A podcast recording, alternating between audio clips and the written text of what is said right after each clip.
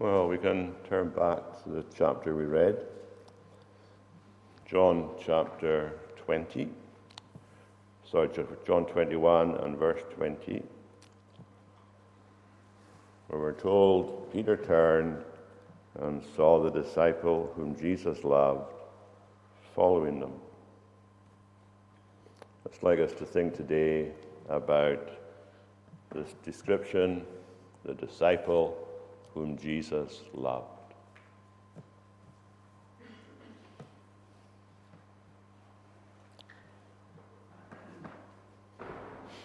This description of, um, of John is given five times, and each of them occurs in the Gospel of John. They also occur at the end of the life of Jesus.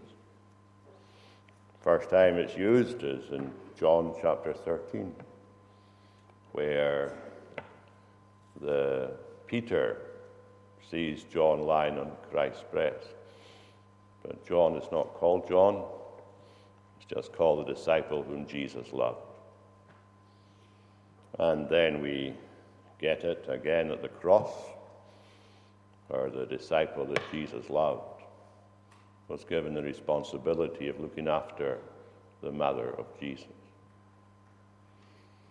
Occurs again in John 21, so John 20, when Mary Magdalene tells them about the resurrection of Jesus, and we're told that the disciple that Jesus loved outran Peter. And here, Peter, after confessing his own love for Jesus, and there must be some kind of message in the construction of the passage here, mustn't there? Because after confessing his own love for Jesus, Peter turns and speaks, speaks to John. John is described as the one whom Jesus loved. Yet he's hadn't had the opportunity, we might say, to confess his love for Jesus, as Peter has just had. Anyway, the point I'm making is it's John himself that calls himself this. Nobody else calls him it. Peter didn't say, you're the disciple that Jesus loves, therefore ask him this question.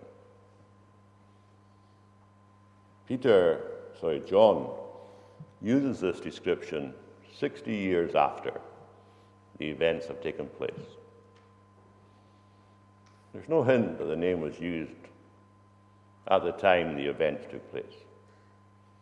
It's actually John reflecting on his experiences of life uh, when Jesus was here on earth, and this is how he describes himself the disciple whom Jesus loved. Now, um, what do you think of this title? Do you think it's indicating that John was special?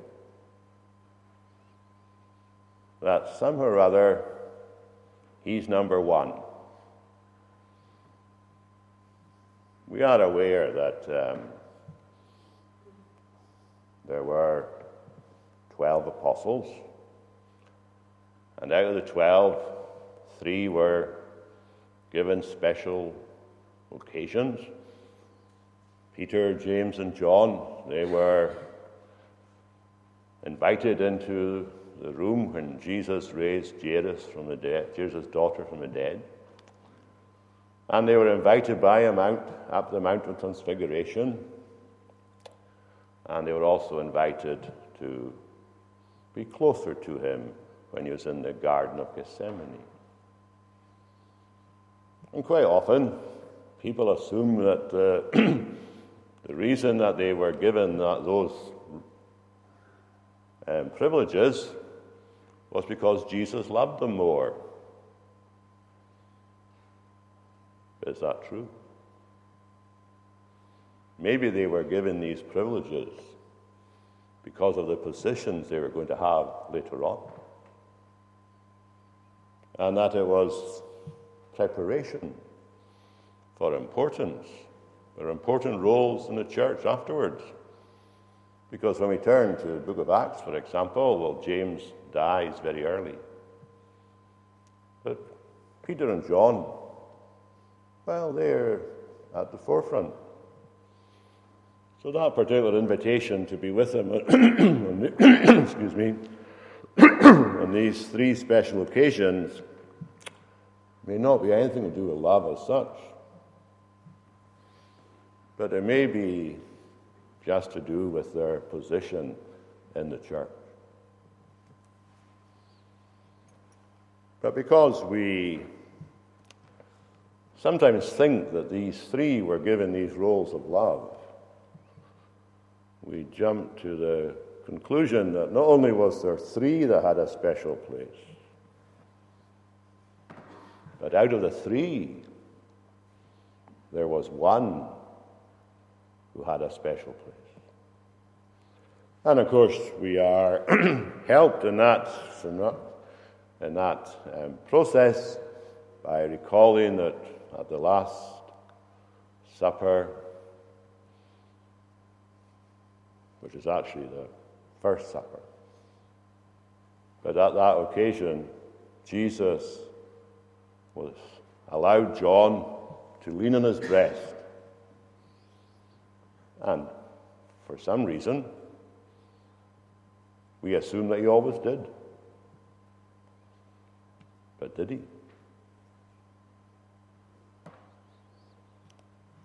Is this chapter, so this title, the self description, indicating favoritism? Privily. Or is he saying something else? What do you think? Because what you think about it will affect how you think about other things. because if you think that's what it all means, you'll inevitably think that Jesus loves some people more than others. Won't you?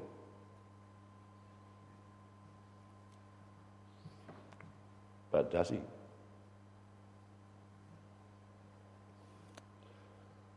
As we think about, about it today, just want to think about a few things, few introductory comments about it, and then how did Jesus love John? In what ways did he do so? And then, thirdly, some applications. Well, we can certainly say about this title, as you mentioned already, it's his chosen self identity. But it's quite a surprising title. At least I think it is. I mean, John himself is known as the Apostle of Love. Apparently, according to some traditions from the early church, when he was an old man, he just went round the congregation that he was in saying, Brothers, love one another. And of course, when we read his letters, they're all full of love, aren't they? As he exhorts the, the people to whom he's writing his letters that they would continue in their love to one another.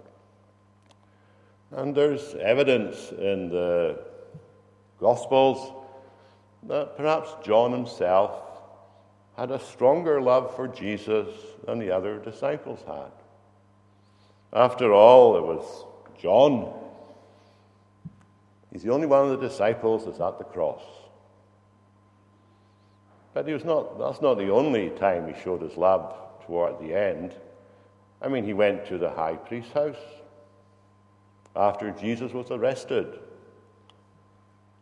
And Peter there well, he denied that he knew Jesus. But John didn't. And then when we go to the There on that day to the cross, as I just mentioned, there's John. John is there. He's prepared to go and identify himself with Jesus after he's been, not just when he's been tried, but after he's been uh, sentenced to death and is dying. John is there. So he's a great love for Jesus. It would be very easy for him to be known as the disciple who loved Jesus, wouldn't it? And if he wanted to call himself that, the disciple who loved Jesus, well, who would object? He had actually shown that throughout, throughout his life. He was prepared to express his love for Jesus in all kinds of ways, and we'll think of some of them later on. Yet that's not how he chooses to describe himself, does he? He doesn't say, John, the one who loved Jesus. But John is the one who Jesus loved. And of course, there's a world of difference in that, isn't there? If he had described himself as John, the one who loved Jesus, which would have been very true, but if he described himself as that, he would be drawing attention to himself, wouldn't he? Whereas when he describes himself as the one whom Jesus loved, he's actually hiding himself. He's putting himself out of the picture. We have to work out who he was each time the phrase is used. It's actually an expression of his humility, isn't it? to call himself the disciple whom Jesus loved. It might not necessarily be a title indicating his privileges, but just expressing his humility. So it's his chosen identity. But it's also an expression of what he delights in, isn't it? John. What's John's delight? His delight, of course, is Jesus. Humanly speaking, when he comes to write his gospel, what does he write about? And we, we can compare the gospels. Uh, uh and as we do, we discover three are very similar. That's Matthew, Mark, and Luke. They're almost identical. Not quite, but they're almost. But John is very different. What is John doing in his gospel? He's telling us things about Jesus that the others haven't told us. And when we run through the Gospel of John, we can see that. I mean, it's John that gives him the wonderful title of the Word. The Word was with God, and the Word was God. The Word became flesh and dwelt among us, and we beheld his glory. The word we there is very important, isn't it? We beheld his glory. And the word beheld is interesting too. it implies a continuation. They just kept on seeing it. We beheld his glory. It's John that tells us that he first showed forth his glory at the wedding in Cana, and John was there. But John not only calls him the Word, but it's John that calls or tells us that John the Baptist called Jesus the Lamb of God that takes away the sin of the world. It's John that tells us that Jesus describes himself as the bread of life. What a wonderful picture of Christ. It's John that tells us that Jesus is the one who is the true vine. Jesus tells John tells us that Jesus is a good shepherd. And it's a very interesting thing just to go through the Gospel of John and notice the things that John says that the others don't.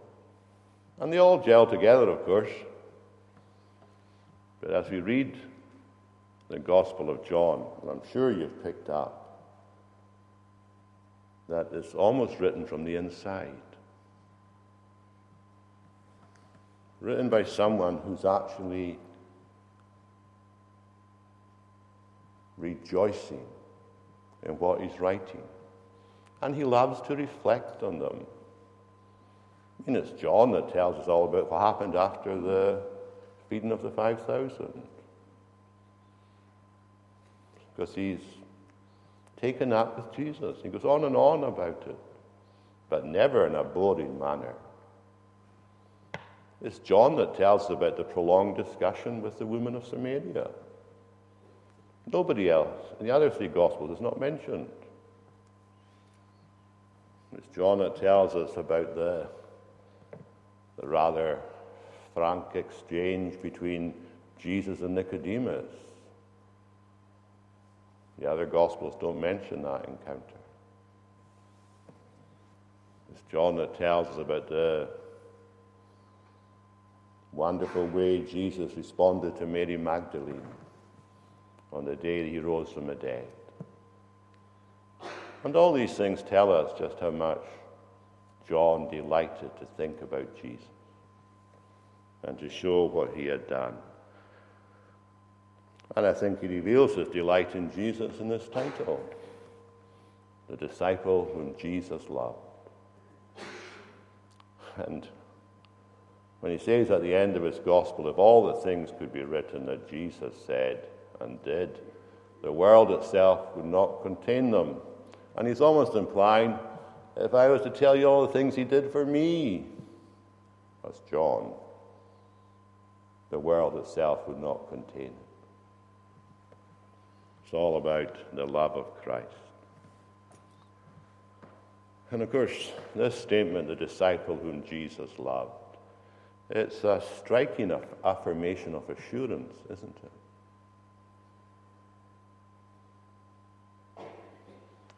How's our assurance today? I mean, that is a question, isn't it? How is our assurance? I mean, our assurance sometimes can be a bit clinical, based on deductions. And in a certain sense, there's nothing wrong with that. You know, we, um, we look at our lives, we engage in some self examination, and of course, that is important. I'm not demeaning that at all. But assurance is more than that.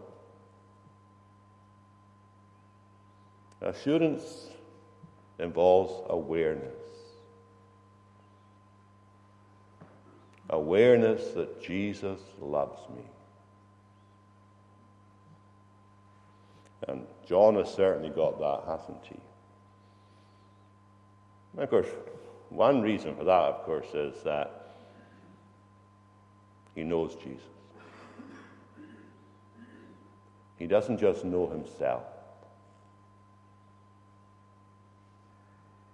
And it's important because we're dealing with a spiritual relationship.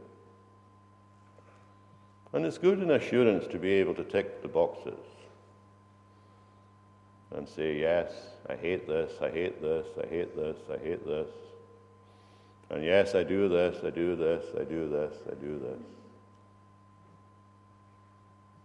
But where's Jesus in it all? I mean, that's what John would say to us, wouldn't he? And certainly, this description of himself, this self description, this one liner. It tells us that Christ was at the center of his assurance. And if we're Christian,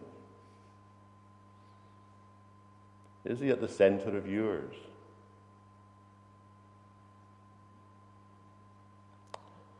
Anyway, that's some introduction. Secondly, how did Jesus love him? And of course, I suppose there's uh, lots of answers that could be given to that question. But here's just some ways, and I'm sure you know them all yourselves, but here are some ways he loved Jesus, or how Jesus loved John, I should say. Well, he loved him eternally, didn't he? In John chapter 17, another chapter that the other Gospels don't mention, John records the prayer of Jesus about um, how Jesus prayed the night he was arrested. And in that prayer, Jesus prays for his disciples. And he says lots of things about these 11 men. Says to the Father how he has kept them and so on. But one thing he says to them, and we know what he says there yours they were, and you gave them to me. When did that happen?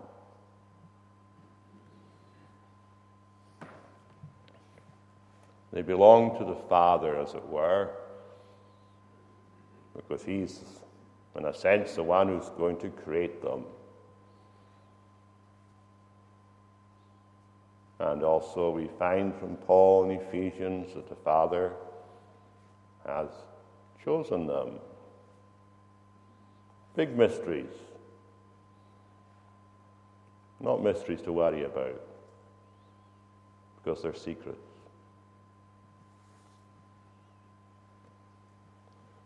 But having done that, the Father gives them to Jesus.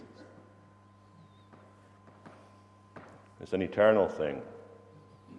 It's just put into human words for us to try and understand it. It doesn't mean that there was a time when God didn't know what he was going to do and had some kind of discussion about it. He always knew. But anyway, the Father gave John to Jesus. And Jesus loved the gift. One of the saddest things in life is to get a gift you don't like, isn't it? And the Heavenly Father was certainly not going to give to his son a gift he didn't like. He gave to his son the gift that his son would love the best. And there in eternity. And it's good just to think about it. There in eternity, the Father and the Son are thinking about humans. And the Father gives a present to his Son. And among those who give, he gives to his Son is John. And John, there, as he's writing these words, can say about this amazing love of Jesus. It actually never began. It's always been there in the heart of the Son of God. It's eternal. And all down through these, whatever word you want to call it, down through eternity, Jesus loved John. But that's not the only expression of his love. He loved Jesus incarnationally. I suppose one question we could have asked of this is what are you prepared to do to meet someone?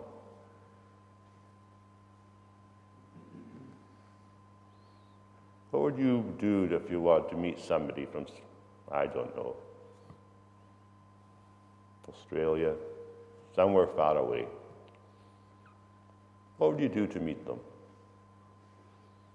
Of course, if you loved them, you'd probably do anything to meet them. But what if they lived somewhere where everyone thought it was impossible for you to meet them? What would you do in that scenario? Well, what's the divine Son What's he going to do in order to meet an insignificant human creature? I mean, the human creature can do nothing to meet the exalted Son. However gifted John is, he can't climb the ladder. There's no ladder to climb. It's impossible. But strangely enough, there's a ladder the Son could go down. And the Son of God, he came down. He was conceived and he was born. He humbled himself.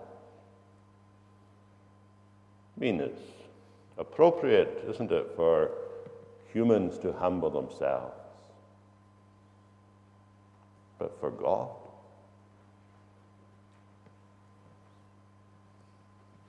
although he was in the form of God, and thought it not robbery to be equal as God, he made himself of no reputation.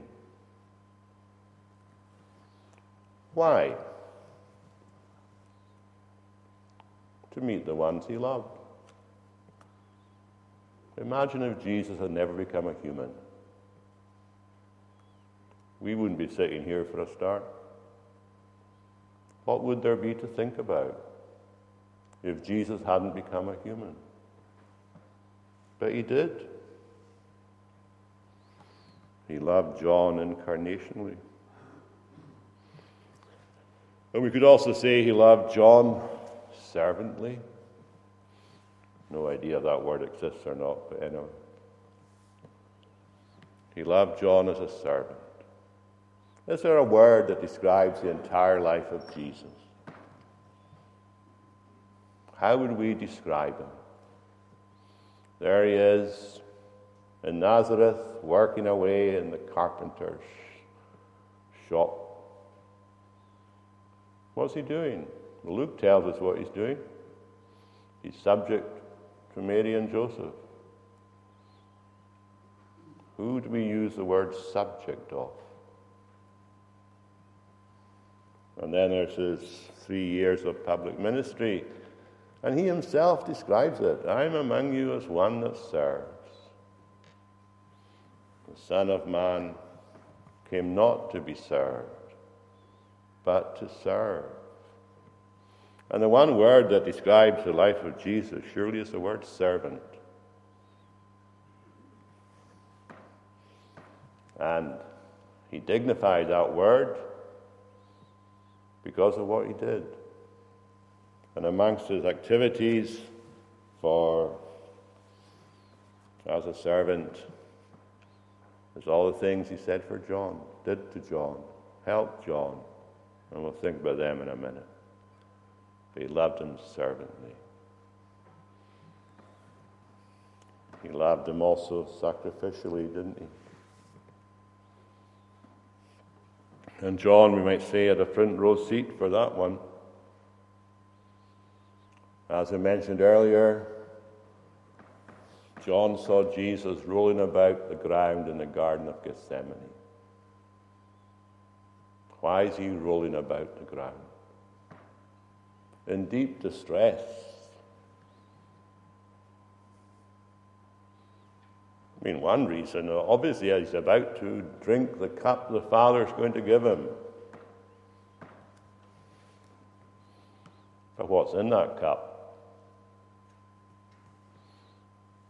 Our sins. John's sins. I mean, John didn't recognize it at the time.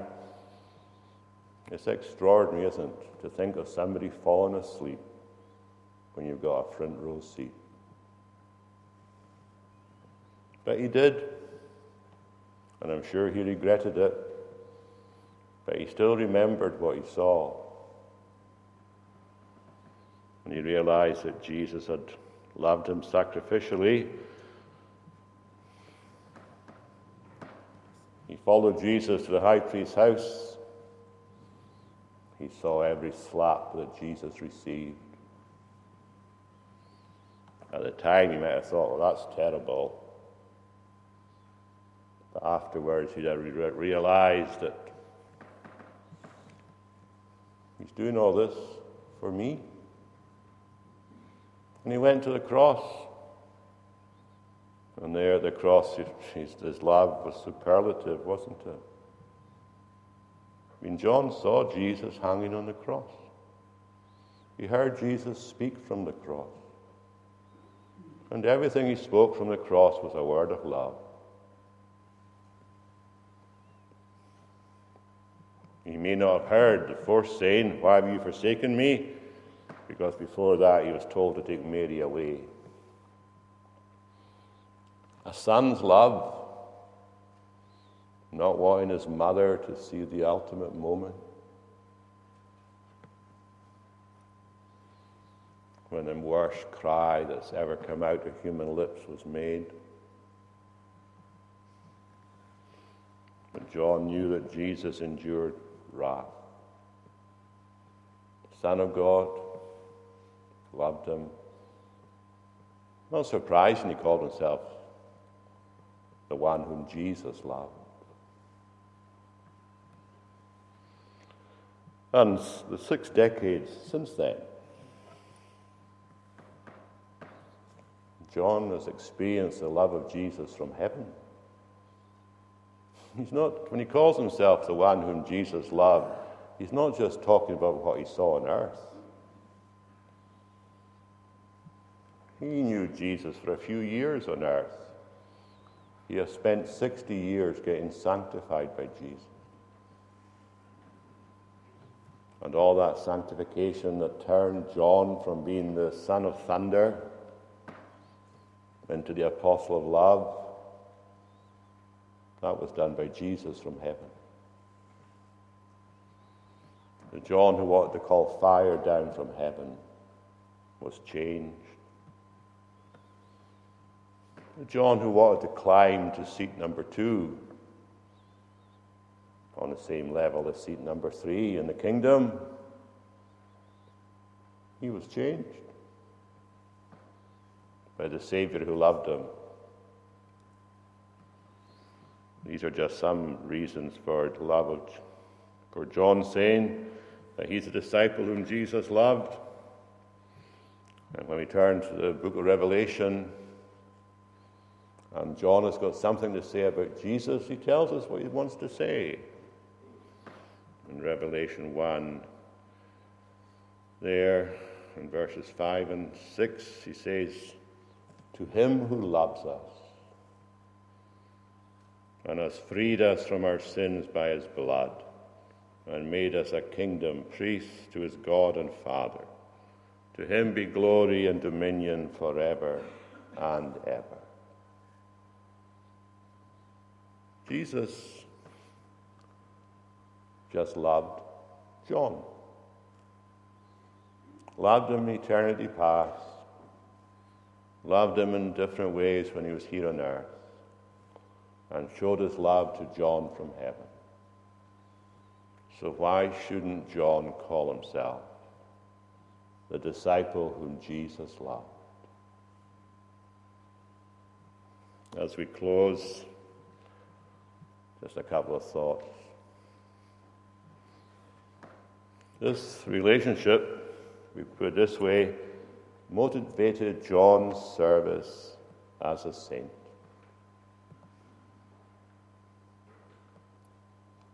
Paul said, The love of Christ compels us or constrains us. And John would have said, Same with me.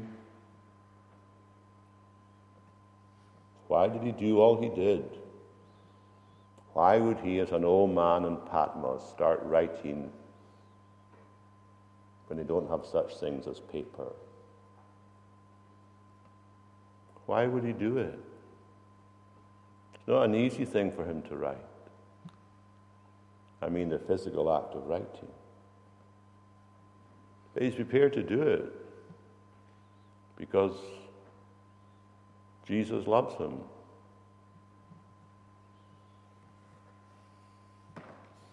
The highest motive for service is not our love for Jesus. It's a contributing factor.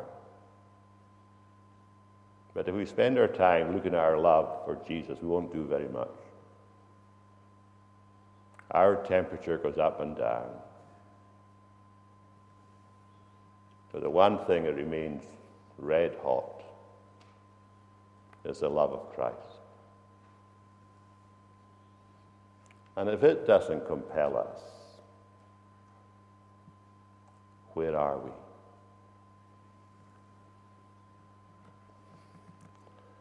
So it motivated John's service as a saint. And it maintained his high level of assurance. You can tick a box saying you love Jesus. I can tick a box saying I love Jesus. But remember what McCheyne said? For every look at yourself, including your love, take 10 looks at Christ.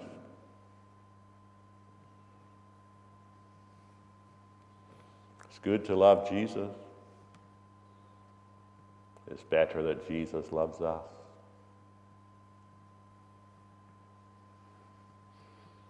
That's how to maintain a high level of assurance.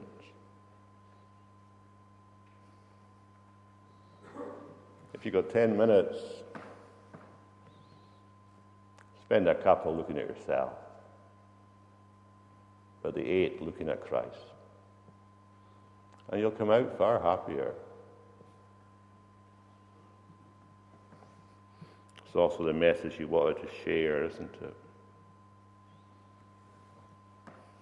You've got a wonderful message to share. But how do you share it without drawing attention to yourself? Well, John found a way, didn't he? He spoke about himself as the one whom Jesus loved. And of course, he's not saying by that that he's the only person that can do this. This is a title for every Christian, or it should be the one whom Jesus loved. And if you haven't begun the Christian life, it always begins by discovering the love of Christ in one way or another. So, we should all aim to be the one whom Jesus loved. It doesn't indicate John's uniqueness at all. It actually describes a normal Christian life. Shall we pray?